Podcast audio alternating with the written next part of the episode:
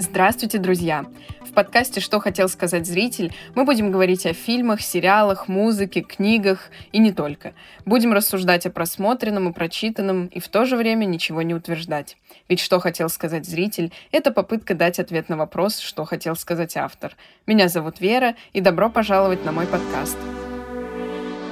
Как я и анонсировала в прошлый раз, речь сегодня пойдет о трех фильмах, в каждом из которых Джонни Депп исполнил главную роль.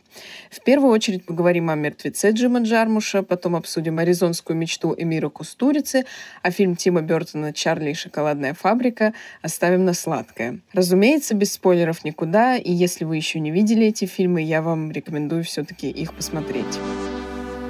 Начнем с фильма Джима Джармуша «Мертвец».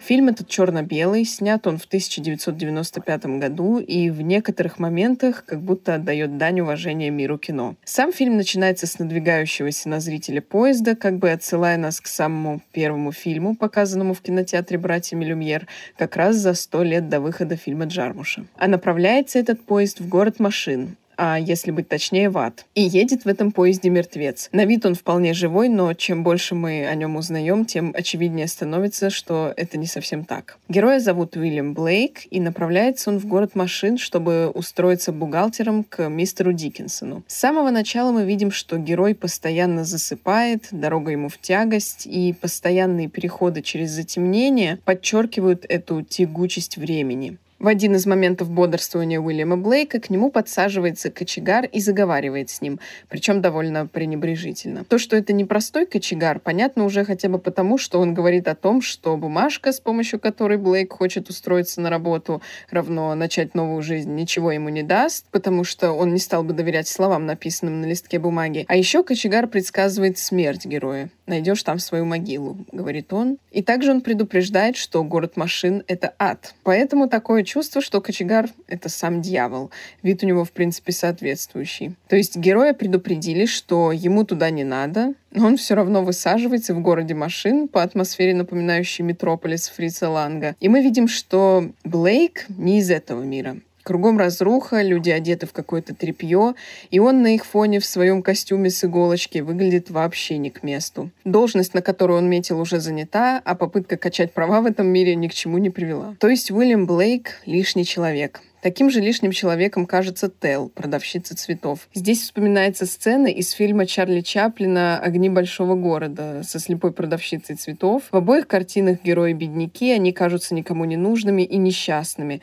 Правда, цветы у Тел бумажные, да и по реплике пьяницы становится понятно, что прошлое у нее незавидное. И хотя она, как и Уильям Блейк, пытается начать новую жизнь, пока дела идут не очень. И получается, что раз уж ей нет смысла жить, она погибает от пули. А Уильям Блейк от пули, наоборот, как будто оживает. Или не живет с пулей, а продолжает быть мертвым с пулей. То, что мертво умереть не может. Давайте разбираться. Почему кажется, что герой оживает, назовем это так, когда получает пулю? Блейк убил сына Диккенсона, как бы отомстил ему, сам того не зная. И таким образом оказался частью этого мира, ведь раньше он был никому не нужен, а теперь все заинтересовались его персоной. Раньше он был одиноким, а теперь он обретает друга в лице индейца Никто. И еще он как будто начинает показывать какой-никакой характер, испытывать эмоции, начинает хотеть жить. Плюс э, вместо жизни в городе, страшным и прогнившим, он получает слияние с природой. Ну, разве не прекрасно? Ну, это не совсем. Пуля в груди и вот весь этот город, охотящийся на него, как-то портит всю картину. Пуля в груди Уильяма Блейка застряла слишком глубоко. Ее не вытащить. То есть, пытаясь его спасти, его можно убить. И получается, надо просто его проводить в последний путь. Хотя мы изначально знаем, что с мертвецом путешествовать нельзя. И всех, кто сопровождал Блейка или шел по его следу, ждала такая же участь. Конечно, стоит уделить особое внимание индейцу Никто. Их встреча с Уильямом Блейком не случайна. Это два одиночки, не вписывающихся в по идее, свои миры. Индеец-полукровка, изгой из обоих племен и чужой для мира белых людей Уильям Блейк. И ведь английский поэт и художник Уильям Блейк тоже не был признан при жизни. Выходит, два никто встретились. А вообще интересно получается, что индейец знает стихи Уильяма Блейка, а человек, выглядящий как аристократ, впервые слышит о своем тезке и его творчестве. Такой вот парадокс. Когда никто надел очки, он стал похож на Уильяма Блейка. К тому же он постоянно его цитирует. Так может, не два никто, а два Уильяма Блейка встретились. Или, может, Уильям Блейк — это никто, а никто — это Уильям Блейк. Все-таки вернемся к метаморфозам, происходящим с Уильямом Блейком. Перед тем, как никто на некоторое время покидает Блейка, он оставляет у него на лице рисунок и забирает его очки со словами «Может, ты будешь лучше видеть без них?» И это правда так. Блейк будто становится зорче, смелее, он уже не промахивается и вообще становится решительнее и эмоциональнее. Его будто защищает этот рисунок на лице, который постепенно стирается, и параллельно герой ослабевает. Уильям Блейк постепенно становится частью природы. Об этом говорит и медвежья шкура, которую он носит поверх своего костюма, и его спокойное отношение к найденному в лесу трупу оленя, который он исследует, рядом с которым ложится. Он путешествует по лесу один и даже находит своего товарища. То есть он даже не зная дороги нашел то, что искал. Значит, лес его принял, природа его приняла. И, кстати, убивает он только белых людей, то есть он за индейцев, за природу. Вообще в фильме много комментариев на тему взаимодействия мира индейцев и белых людей. Никто говорит, что не понимает слова Блейка, хотя они говорят на одном языке. То есть даже если эти люди будут на одном языке говорить, они никогда не договорятся. Неразрешимость конфликта подчеркивается еще и смертью условных представителей этих двух миров. Не выиграл никто, никто не прав, и вряд ли конфликт разрешим он вечен. В конце плачет и никто, и природа. Идет дождь. Ну, как бы получается, никто и природа — это одно. И зритель остается наедине со своими мыслями, осмысляет увиденное и пытается ответить на вопрос What happened? Э, что случилось? Который появляется в конце титров. Когда именно умер Уильям Блейк? Был ли он жив вообще? Путешествовал ли он с индейцем или все-таки с никем? Сколько времени длится это путешествие? Это вестерн или роуд-муви? Что происходит с кинематографом и достигнут ли когда-нибудь враждующие народы взаимопонимания? А может, вообще не нужно ни на какие вопросы отвечать, а стоит просто плыть по течению? Это все решать зрителю. Но поспорить с тем, что в фильме просто потрясающий саундтрек и невероятная затягивающая атмосфера, сложно. Поэтому, если не смотрели, еще раз рекомендую ознакомиться. Теперь поговорим о фильме Эмира Кустурицы «Аризонская мечта» 1993 года. Тут сразу стоит с названия начинать. Аризона находится недалеко от Голливуда, то есть это как бы не до голливудская мечта. Кустурица делает не совсем такие фильмы, как принято в Голливуде. Он вообще не голливудский режиссер. У него все как-то не мейнстримно, не стандартно, как у настоящего художника. И получается, мечта тоже нестандартная. Еще это мечта потому, что все герои о чем-то мечтают. Есть представитель материальных мечт, это дядя Акселя, который мечтает о кадиллаках, которые достанут до неба, если их поставить друг на друга. При этом мечтает э, даже не совсем его.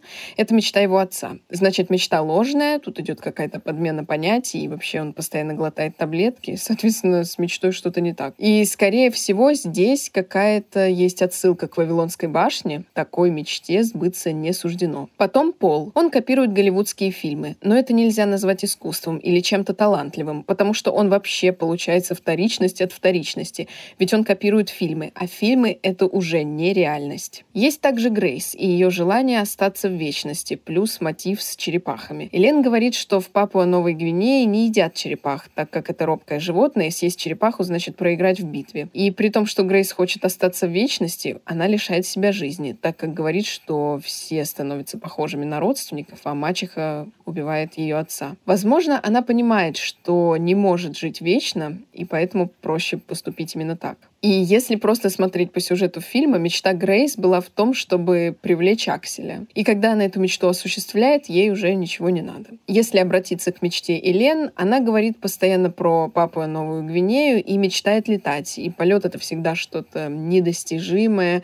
И, может быть, это говорит о невозможности достижения идеала. И полет делает ее скорее агрессивной, чем какой-то возвышенной. Пробуждает какие-то деструктивные помыслы. Как только ей стала доступна возможность полета, Елена начинает за всеми гоняться, пытается разрушить здание. К тому же она то на самолете хочет полететь, то на поезде уехать. То есть есть эти вечные метания. Может быть, это точно так же, как и в кино, никогда никому не угодишь. Если хочешь, чтобы что-то было идеально, это в любом случае не получится. Может быть, Элен — это олицетворение зрителя, который требует чего-то нового, то ему нужно что-то возвышенное, при этом он обращаться с таким не умеет или ему это в итоге не нравится. То ли он хочет что-то приземленное, но как только ты ему это предложишь, ему уже это не надо. И он требует что-то новенькое. В фильме есть еще один человек с мечтами, хотя мы его не видим. И это мать Акселя, роль которого исполнил как раз-таки Джонни Депп. И мать Акселя постоянно говорит «Вставай, Колумб». Она напоминает, что Америка уже открыта, а мечты далеки от правды жизни. Аксель постоянно об этом вспоминает. И вот с ним интереснее и сложнее всего. Трудно понять, что он хочет вообще, кто он такой. То есть вроде он просто ловит рыбу, при этом связан с полетами. Ему снится другой мир, север. Он как Колумб,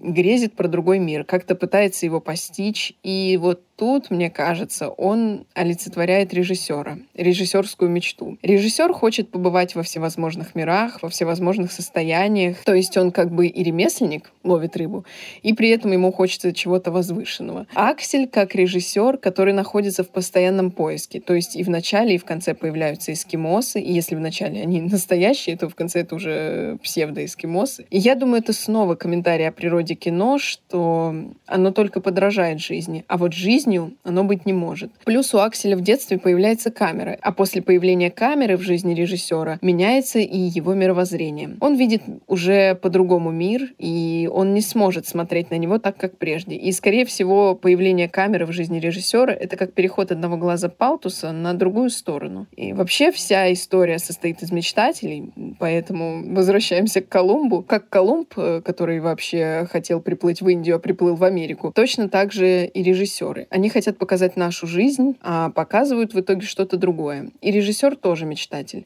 Но если мечта сбудется, то она обесценится. И не о чем будет мечтать. И тут мы опять же вспоминаем про Акселя с камерой, и что если Аксель равно режиссер, то получается, вот он Аксель, мечтал с детства стать режиссером. Как только у него появилась камера, появился вопрос, что делать. Ну ведь, ведь он стал режиссером. А что дальше?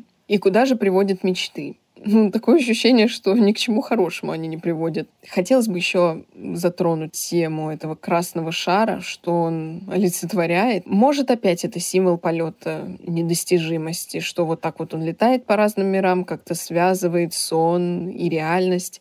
А может, шар — это и есть мечта. То, что связывает два мира, что-то неуловимое, яркое. Но что будет, если его поймать? Какое-то время порадуешься, а потом он сдуется или лопнет, и нужна уже будет другая мечта. Но это, конечно, только мои догадки. Ну, раз уж поговорили о мечтах, давайте обсудим фильм, в котором у кого-то эти мечты все-таки сбылись. Ну, не эти другие мечты сбылись.